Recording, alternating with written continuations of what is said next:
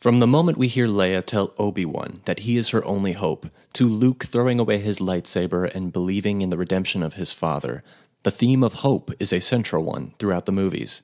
The entire Star Wars saga is built around the idea that without hope, we have nothing. The prequels end with a loss of hope so that the originals can follow up with a granting of a new hope. The sequels, I would say, while there's nothing on the surface level to back this up, I tell that they are about finding hope in places you didn't know it existed. Here's why we can still have a hope for a future in Star Wars. You're listening to Han Talks First.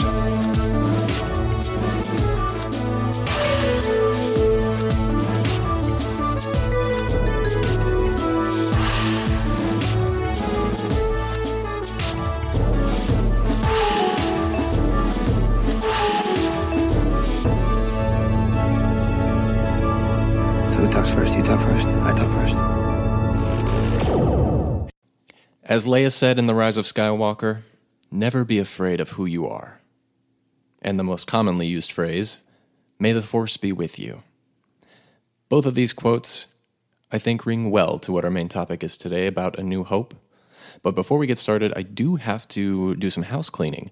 Last week, I said we were going to be doing Mandalorian episodes on Wednesday and a regular episode on Monday. So actually, that's going to be flipped. I'm sorry for the uh, mix up. I don't know what I was thinking, but Monday is actually going to be the day that we review the Mandalorian episode from the previous week. And then Wednesdays will be a random topic like the one today. And before we get into our random topic of hope, I want to introduce a new segment of the show Star Wars Replay. And this segment of the show is to celebrate any anniversaries, facts, or trivia that happened this week in Star Wars history. So, first on the list is all the way back in 2004. It's the anniversary of the release of the Star Wars Episode 3 teaser trailer, which was a pretty good trailer, if you ask me. I remember seeing it as a kid for the first time and being kind of blown away and really excited. And what's funny is I think I got the video game before I actually saw the movie. Kind of weird. Another one is in 2008 of this week, the DVD version of Star Wars, the prequel trilogy, was released in the US. Also in 2014, this week, the novel called Star Wars Tarkin was released. And finally, our fun fact this week in Star Wars history is actually celebrating the birthday of Count Dooku. So, if any of you out there have a birthday this week, you celebrate it along with the great Count Dooku. So, may the force be with you guys. So, why we should have a new hope for Star Wars. The main topic. After the Skywalker saga, anthology films, animation, and Mandalorian in the start of its second season, it's hard to remember a time when we had to actually wait for Star Wars movies to come out until now. Of course, this topic does not cover the television side of things. While the world is slowly transitioning to streaming, and a lot of people believe that that's where the future of Star Wars thrives, I actually disagree. So, we are currently only at the beginning of a hiatus of Star Wars movies. While the sequel trilogy and anthology films were hit and miss with a lot of people, the big question is where do they go from here? Will they continue to tell the story of legacy characters or spin offs? Old Republic, High Republic? I don't know. Or are the fans just itching for something new? I've always said that Star Wars has a formula, a formula that makes it unique. I would even go so far as to say it is it's kind of its own genre of filmmaking, similar to how superhero movies is like a superhero genre. I'll be breaking down that for you today and explaining how we can still have hope for future Star Wars movies. So, this will be divided into three parts. The first part is about Star Wars reflecting the real world. Now, this comes down to anthropology, which all of us Lucas fans out there will know that anthropology is the selected major that George Lucas actually originally wanted to go into. He was fascinated by uh, the human experience and discovering what it means for us to be human. And he implemented a lot of that, his learnings in that, into the Star Wars franchise. So, anthropology is the study of human societies and cultures and uh, how they develop. It's biologically, physiologically, evolutionarily, uh, whatever makes us human. It's a broad approach to understanding different aspects of that human experience. Now, a good example of how this ties into Star Wars is the big one fathers and sons and that relationship. Also, mothers, daughters, uh, siblings, siblings. we all know that one. But I, I think that's a big one to point out when, it, when we're talking about anthropology and that relationship and development uh, between a father and a son, most notably Luke and Vader. Another good example is government, uh, whether it be politics, like prequel style, and corruption, uh, but also science and nature. And deeper into that is the Force, which I would say kind of uh, brings together both science and nature and creates this one entity known as the Force. Or you could even say uh, magic is another way to put it. So, on top of anthropology, Star Wars reflects our real world by implementing myth- mythology and psychology. Mythology is a study, it's a study of and interpretation of traditional tales, which also relates back to anthropology because it it's tales that tell the aspects of different human conditions. And this is what Star Wars is. It's mythology. It's about good and evil. It's about the meaning of suffering, uh, human origins, force origins, the meaning of life and death, and what it all means. And Star Wars expresses beliefs and values about these subjects held by a certain culture, which would be focused mainly on Jedi versus Sith. And some great examples of how this ties into previous mythology that we've uh, come to you know know or learn about in school was Oedipus Rex, King Arthur, um, samurai culture, Roman Republic, uh, specifically when Roman Republic turned into the Roman Empire, which was through conspiracy and manipulation, which is essentially what the prequels is based off of. And then we have Nazi Germany, which is uh, partially of what the original trilogy is based off of. And also there's Viet Cong, which George Lucas mentioned was a really big one when it came to Return of the Jedi. Um, but also on top of that, it's it's they're coming from different parts of the world, but they're all implemented together into this one thing, which is Star Wars. So that is a combination of both Western and Eastern integration. So it brings together all walks of life. It shows the similarities, it shows the differences, and it shows how people come together. And that will lead us into our second segment of why we should have a new hope for Star Wars. But on top of Star Wars reflecting the real world, I also think the Force is a big one to talk about. The Force can be related back to our religious beliefs. Even if you are not religious uh, in a going to church or a God kind of way, you do have a, a path in your mind or a perceived destiny that which you follow, whether even if it is fate or you create your own destiny. But I believe that's what the Force represents here. The Force represents what it is you live for, your purpose, and how you connect with the world and other people. So that's the big one I take away from how we can have a hope for future Star Wars. It has to have the Force. Any movie we get into next, I, I don't think we should see another Rogue One style or a solo style movie.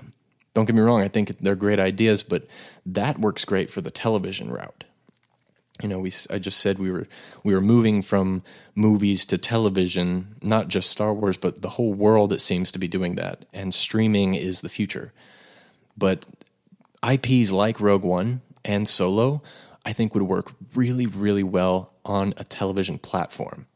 But when it comes to the movies, we need bigger scope. We need broader uh, approaches to that human experience.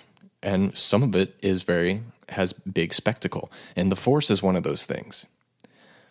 Uh, something interesting about all of these mythologies that I, I, I, mentioned, like King Arthur and Oedipus and uh, the Odyssey, whatever. Um, a lot of those are often told down through generations, typically by one person. They're all narratives, um, and they're a story shared by one person's experience.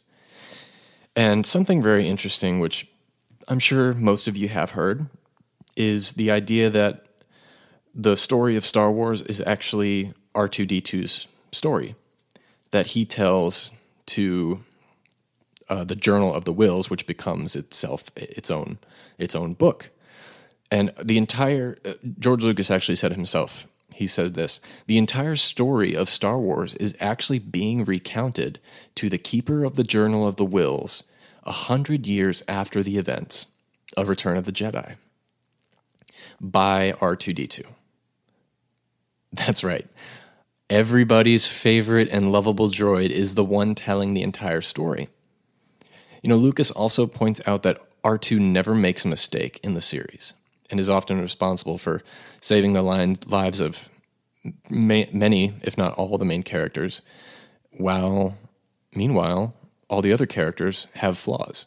R2D2 has no flaws. Now, of course, this uh, this idea does not follow through with the continued sequel trilogy because, as we all know, he was asleep during The Force Awakens. So it can't be true from that perspective anymore. But it is a very interesting idea, and it shows how Lucas was trying to implement these old mythology stories and how we tell stories as a society relating back to anthropology. And I think we'll continue doing that in future Star Wars movies. So that's one thing to have hope for. And we see that mostly with The Mandalorian.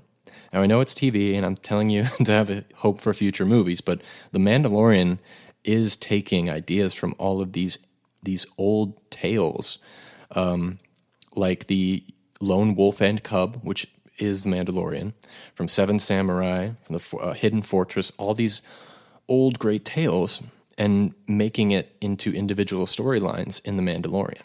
And The Mandalorian is going to inspire other filmmakers to come in and do the same thing. And we will get that in the movies someday. At the end of the podcast, I'll tell you about everything we should expect to come, everything that's been announced, and what we think is going to happen with the movies. But until then, I want to talk about the second point I have, which is the separation of familiarity.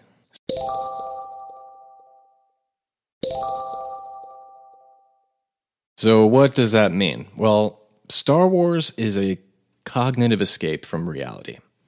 It's a relief from our common lives. You know, when I'm watching Star Wars, nothing else matters to me because I'm living in a supreme moment. I'm living in that world and I'm connecting to deeper meanings.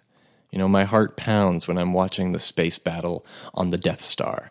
My emotions divulge when I'm seeing Luke at the end of The Force Awakens and eagerly waiting on the edge of my seat for the next climax, the next movie, the next story to tell.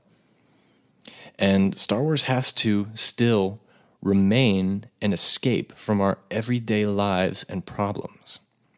Some things that I've noticed recently happening in the Star Wars movie template is they're taking common issues in our world under social sciences that they're bringing to the surface level of the screen and trying to address to the audience. You know, social sciences in in Star Wars should be understood in the universe. That's part of world building. And what I mean by that is when we first watch uh, Star Wars. Actually, let's do the prequels. When we first watch The Phantom Menace, okay, we know that there are, are already multiple worlds. And in those worlds, in the big galaxy, there's different planets with different species on them, and they all interact with each other.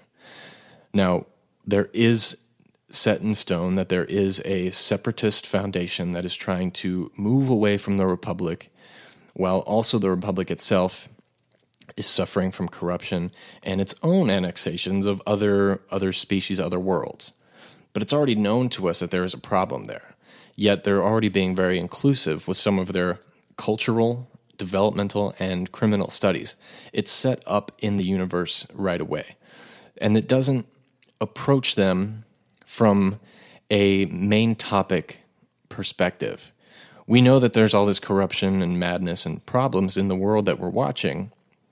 And while it may reflect some of our societies and how we are, you know, our familiarities with our world, it doesn't bring those attentions to the forefront. And it switches it up and it gives us a metaphorical way to represent that. And it gives us that escape. And it can be very beneficial for us when we go back into our real world lives. And it determines how we solve those problems outside of it. So, so uh, some great examples of how Disney has used uh, separation of familiarity is by centering a lot of their stories with female characters. You know, uh, there. I mean, you're, some people will disagree with me, but when they first introduced Rey as being a main character in Episode Seven, I honestly had no idea that it would be a problem. It, it never occurred to me. I really wasn't paying attention to Star Wars online, like forums and stuff at that time, so I didn't see all the hatred. And then after the movie came out, people started saying, oh, they have an agenda. They're trying to push something. I really didn't feel that in episode seven. And the way they complement themselves is by the next movie they would have, it would be focused on a main character who is a male. So they didn't do every single story with a main character as a female. I, I believe there was equal opportunity for both parties there. And of course, there are there was a black main character, Finn, who is great as well, but he wasn't brought into the story to say to the world, "Hey, we need to have more black people in our universe or in our sto- our movies or storytelling." He was there because his his character served the story, and that story will serve the purpose of sparking that that cognitive escape from our reality, but showing us how to appreciate it in our real world as well. So that's one thing I think Star Wars needs to focus on going forward is the separation of familiarity by bringing in common problems and issues and societal norms or things to be addressed, but bring them into the movie, establish them as in universe, and have it have it be a part of the story itself, but don't actually uh, bring it to the the main focus of of the movies. Uh, finally, we're going to talk about what is coming, what we know is coming in the future for Star Wars movies. I'll, I'll talk about the TV stuff too. Um, but this will give us a good, good sense of where we think this is actually going to take us, what kind of stories we're going to see, who's going to make them, and et cetera, et cetera. I mean, for me, I'm kind of like, I know it's only, it hasn't even been a year yet since The Rise of Skywalker came out, and I'm already I got this itch to uh, needs to be scratched for a movie. Um, uh, I love Mando, but I really need like a big, heart throbbing, uh, extravagant move. I need dinosaurs. I need fireworks. I need I need pod racers. I need like explosions. I sound like a Michael Bay fan, but anyway. so what's on the slate? Well, the first we have is that we. Kn- it has been announced, it is official, that there is a movie coming in 2023. And it's slated to be a trilogy. So to be 2023, 2025, and 2027. Same template that they had for the sequel trilogy. They'll separate it by years. And we don't know anything about what it's going to be, though. You know, it used to be that the writers for Game of Thrones were going to be making that movie. And then, of course, they were fired, and there has been no update on to who replaced them. So I'm not really sure what it's going to be about. The it was only rumored that it was going to be about Knights of the Old Republic, and I would love to see that, but at the same time, they're going to be trying to adapt something that's from a video game, which has not panned out well in the past, of course. But also, if they it's like it's a double-edged sword because if you stick to the story in the video game a lot of people will love it and a lot of people will be like uh, why did you do that? Because you didn't do some some things right and uh, you messed up this uh, look at that character all that kind of stuff. And then also if they deviate away from the storyline of the video games it'll do the same exact thing. It'll divide people i believe. Um, so, what I would really hope for, if it is new writers, and new directors, and a new idea, is that we get something brand new. Um, for me, I'm more into the post sequel era, what happens after episode nine. Um, just because I think the prequels kind of did it for me. I think it kind of showed us everything that could have been in that world. And I'm more interested to see how Jedi train to be and grow in numbers in the future, and what new threat will arise since all the big bad guys are finally gone. And since there's nothing set up after the episode 9, it's completely free rein for creative control to come up with whatever you want. But that's just me. So, on top of that new trilogy, it has been announced that Taika Waititi is going to make a movie with the writer named Krysty Wilson Carnes, I think. And she wrote the 1917, which I haven't seen, but you know, won awards and it's pretty great. And Taika, of course, is pretty cool. Now, we don't know anything about this either because Taika's got like a billion other movies he's working on until he gets to this. So we may not even see this until 2025. It's my theory anyway. But on top of that, it was also announced that Kevin Feige is going to make a Star Wars movie. Now, what will that be about? Well, I think he's actually going to be working with Taika Waititi. They've already worked together in the past. They know how each other work. They've made very successful movies together and characters, so they already have that rapport. And they're moving into Star Wars. Kevin Feige has said before that he's a bigger Star Wars fan than he is Marvel. So just let that sink in for a second because the Marvel Cinematic Universe has been an incredible journey with amazing storytelling, devotion to the comics, but also devotion to creating new ideas and new characters and stuff like that. I'm I'm really excited that Kevin's coming into Star Wars. Uh, when he was first on the Star Wars show, uh, he was being interviewed there. He he like geeked out about Star Wars. He knew some things that I didn't even know. He was talking about, you know, buying the toys when they first came out and playing with the characters and always wanting to write a Star Wars movie. And that kind of made me really excited because I'm a big fan of his work. So, also on top of that, there is another trilogy, which is uh, supposed to be a Rian Johnson trilogy. Um, that was announced before his Last Jedi came out. And when um, Kathleen Kennedy said they already granted him a trilogy, and uh, there hasn't been any updates recently. I personally do not think it will come to fruition, but here's what you can expect from it. And I think it would be so when Rian Johnson first came to Kathleen Kennedy to pitch an idea for Star Wars, he didn't have a pitch for episode eight. He actually had a pitch for a whole new idea. He wasn't at all, well, he was interested in working on the sequel trilogy, but his initial interest was to come in and make a brand new, a brand new Star Wars movie with new characters and new planets, all of which we'd never seen before. And that was his pitch for his Star Wars movie for Kathleen Kennedy. Kathleen Kennedy actually loved that attitude and that uh, excitement and passion for the project that she actually suggested that he make episode 8. So he already kind of has an idea for a brand new trilogy if you think about it. Maybe he implemented a lot of that into The Last Jedi, but it is refreshing to know that we will be getting brand new themes, ideas, characters, planets, people, etc. for a Rian Johnson trilogy. Another thing that is slated to come, this was announced by Hollywood Reporter and Deadline, so it's uh, it's official. Uh, there is a writer. His, I am not familiar with his work, but his name is J.D. Dillard, and he is actually slated to write a movie for Lucasfilm Disney. And here's the best part: they say the Hollywood Reporter and Deadline say that it's supposed to be a movie that takes place on Exegol if you don't remember or the name doesn't sound familiar, that is the Sith planet that Palpatine is hiding on in episode 9. So, a whole movie based on that world.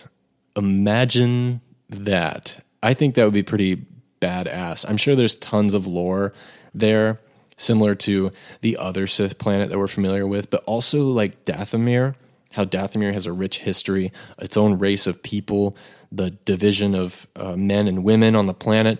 Um, again, you can come up with your whole brand new thing for the planet of Exegol, and that might tie into how Palpatine got there in the first place. So I think that's something to keep an eye on. And as soon as I know more info, I will pass it on to you guys as well. And of course, the other ones that we know about is the obvious one, Mandalorian, uh, Obi Wan, which I'm just as excited for. That was supposed to be a movie, but like I said at the beginning of the podcast, they're transitioning most stuff to television. So while it's not going to be a TV show, it will be a mini series. But I'm hoping it keeps that big major movie budget because it's Ewan McGregor. Come on, it's Christopher Robin. The other one that we know of that's coming soon is a Rogue One spinoff. I'll be honest with you, I'm not looking forward to this one at all. I have no investment in this. I don't even know why it was greenlit. My theory is it will also be a miniseries because I don't think it will do very well. Um, so it's about Cassian Andor. The other one that was announced most recently is the Bad Batch animated TV series. Again, I think this will be a miniseries or just a two season uh, kids show, just like how Star Wars Resistance was, which was actually a good show for like little kids. I actually enjoyed it a lot. But the Bad Batch, so we'll actually get their own standalone animated TV show. And the last one I think that has been kind of announced or talked about is the female led Star Wars spinoff by Leslie Headland. Kathleen Kennedy announced this on her own. Um, I think it was at the beginning of the year, talking about it. And Leslie Headland, she made a TV show called, I believe it was Russian Dolls, which I've never seen. I don't think I'm familiar with any of Headland's work. But the theory is that it would be a, since it's female led in the title, the theory is that it'll be about Ahsoka Tano, and that once she appears in The Mandalorian, then after a few uh, episodes in that show, she will spin off into her own series uh, supported by probably Sabine Wren. But I could be completely wrong. I don't know. I honestly don't think this show is going to happen either, just because the way it was promoted and announced was a little weird to me. And Disney made no official comment on it, so it's a little weird. But finally, the one question I'm going to leave you with here is you know, we have all these spin off shows, these new TV shows. We have movies down the pipeline that we're not sure what it's about. But what I really want to ask you with here is have we really seen an end to the Skywalker saga? Think about it. We people thought it was over in 1983, right, with Return of the Jedi. People thought it was over in 2005 with Revenge of the Sith. And then we heard Disney was coming back with a new with new trilogy of movies, and then we thought it was over in 2019. But think about it: the Star Wars movies since since today have all been about the Skywalker family and their out, you know, intermediate or outer relationships with other people and the world. And that's probably the most bankable route to take when you're thinking with a business mindset. So, are they really going to cut it off there? Is that really the end of the Skywalker saga, or can we expect more? I honestly think they will do an episode 10 in the future. It's not going to be five years from now, maybe not even 10, but 15, 15 years from now, there could definitely be an episode 10. And they resurge Rey, they bring Daisy back, Adam Driver, and it's it's the whole thing all over again. Well, that was it for today, guys. Thank you so much for listening. To all the new people out there, thanks for finding us, and be sure to tell your friends too. And um, hit me up on social media. Everything is at Han Talks First. Uh, stay tuned next week. We're going to be covering the new episode of The Mandalorian and a lot more topics next week, even with some guests. So, Again, thank you so much. I hope you enjoyed today's episode. Let me know what you think and send me some topics or questions if you want to answer them. And now, somehow, someway, somewhere this week, May the Force be with you.